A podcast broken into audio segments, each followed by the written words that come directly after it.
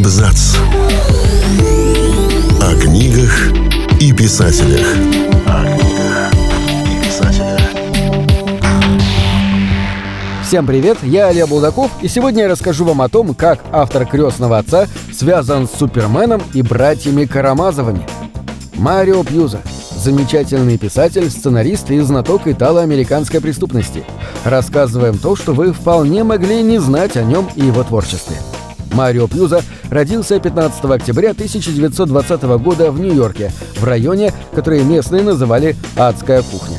Вплоть до 70-х его населяла ирландская беднота, и он считался криминогенным. Когда мальчику было 12, его отец-железнодорожник угодил в психиатрическую клинику с диагнозом шизофрения. Так большая итальянская семья осталась без кормильца. Мама будущего писателя вынуждена была в одиночку поднимать семерых детей, что, конечно, благополучие в мир юного Марио не добавило, зато закалило его характер и подарило массу воспоминаний, позднее использованных им в собственной прозе. Подобно своему герою Майклу Корлеоне, Пьюза успел поучаствовать во Второй мировой. Он отправился добровольцем, воевал в Германии, а после демобилизации закончил городской колледж Нью-Йорка. Это было относительно недорогое высшее учебное заведение. Вскоре Пьюза женился на встреченной им в Европе девушке-немке Эрике. В этом браке у него родилось пятеро детей. Первый рассказ Пьюза под названием «Последнее Рождество» был опубликован в журнале в 1950 году. Дебютный роман писателя «Темная арена» вышел через пять лет и был автобиографическим. Он рассказывает о судьбе ветерана Второй мировой, который вернулся в Америку с девушкой, встреченной им в Германии, где ключевой валютой на тот момент являются не марки или доллары, а сигареты. Роман получил сдержанные похвалы критиков и не пользовался особым успехом. Однако талант прозаика заметен уже там. Пьюза на заре карьеры работал редактором в палп-издательствах, которые выпускали не особо качественную, однако хорошо продающуюся билетристику. Он написал тысячи публикаций, где высказывал свое мнение о политике, книгах других авторов, новых кинофильмах. Пьюза не боялся говорить открыто и никогда не прогибался под излюбленные всеми стереотипы. Надо отдать ему должное, даже добившись коммерческого успеха, писатель был сдержан в оценках художественных качеств собственной прозы. Мне стыдно говорить об этом, но «Крестного отца» я написал исключительно из того, что сумел найти в другой литературе. Я никогда в жизни не встречал настоящего честного гангстера. Разумеется, Пьюза скромничает. Готовясь к работе над текстом, он изучил тонны криминальной хроники, исследований и специальной литературы, посвященной американскому криминалитету середины века. Наверняка помогло ему и знакомство с дном Нью-Йорка и собственного детства.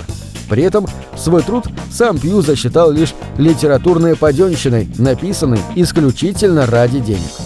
Роман стал бестселлером, продавшись тиражом в 9 миллионов копий за первые два года, и дождался гениальной экранизации Копполы. Кстати, сценарий к фильму писатель создал сам. Не всем поклонникам киношедевра «Крестный отец» известно, что на кандидатуре Марлона Брандо на роль Дона Корлеоне настоял сам Марио Пьюза. Писатель пригрозил отобрать права на экранизацию и победил, отстояв Брандо, с которым потом дружил до конца жизни. Также не все знают, что прототипом Вита Корлеоне была женщина. Страстное желание любой ценой прокормить и защитить семью, а также сохранить ее сплоченность, все эти черты литературный персонаж унаследовал прямиком от матери писателя Марии. Литературоведы обратили внимание на еще одно курьезное обстоятельство. Дело в том, что семья Корлеоне точно копирует структуру семьи Карамазовых из знаменитого романа Достоевского. Судите сами. В обоих текстах присутствуют властный отец и четыре брата, импульсивный старший, склонный к философствованиям, мягкий брат и приемный пасынок, внебрачный сын, который в семье находится на правах служащего. В 1978 году писатель опубликовал детективную драму «Дураки умирают» о мире азартных игр и невидимой стороне киноиндустрии. Действие романа происходит в Голливуде и Лас-Вегасе, о которых писатель знает не понаслышке. Сам Марио Пьюза считал своим лучшим романом именно это произведение, но книга поблекла перед славой, доставшейся крестному отцу. Еще один факт. В качестве сценариста Пьюза также создавал сценарий к знаменитому фильму «Супермен» 1978 года и его продолжению 1980 -го. И, кстати, у Пьюза есть два Оскара. Обе статуэтки он получил как сценарист в 1972 и 1974 годах. В 1991-м Марио чуть не скончался от инфаркта, который перенес в Лас-Вегасе. Однако после операции на сердце он выжил и вернулся к работе. Через 8 лет Марио Пьюза скончался от сердечной недостаточности у себя дома в Лонг-Айленде. Жена нашла Марио в любимом кресле, где он работал над последним романом. Этот роман назывался «Семья». Речь в нем идет о семействе Родриго Борджа, также известного как папа Александр VI. Снова властный головорез во главе клана и не уступающие ему дети. Жестокий Хуан и Чезаре, коварная отравительница Лукреция и младший Джоффре. На этом все. Читайте хорошие книги.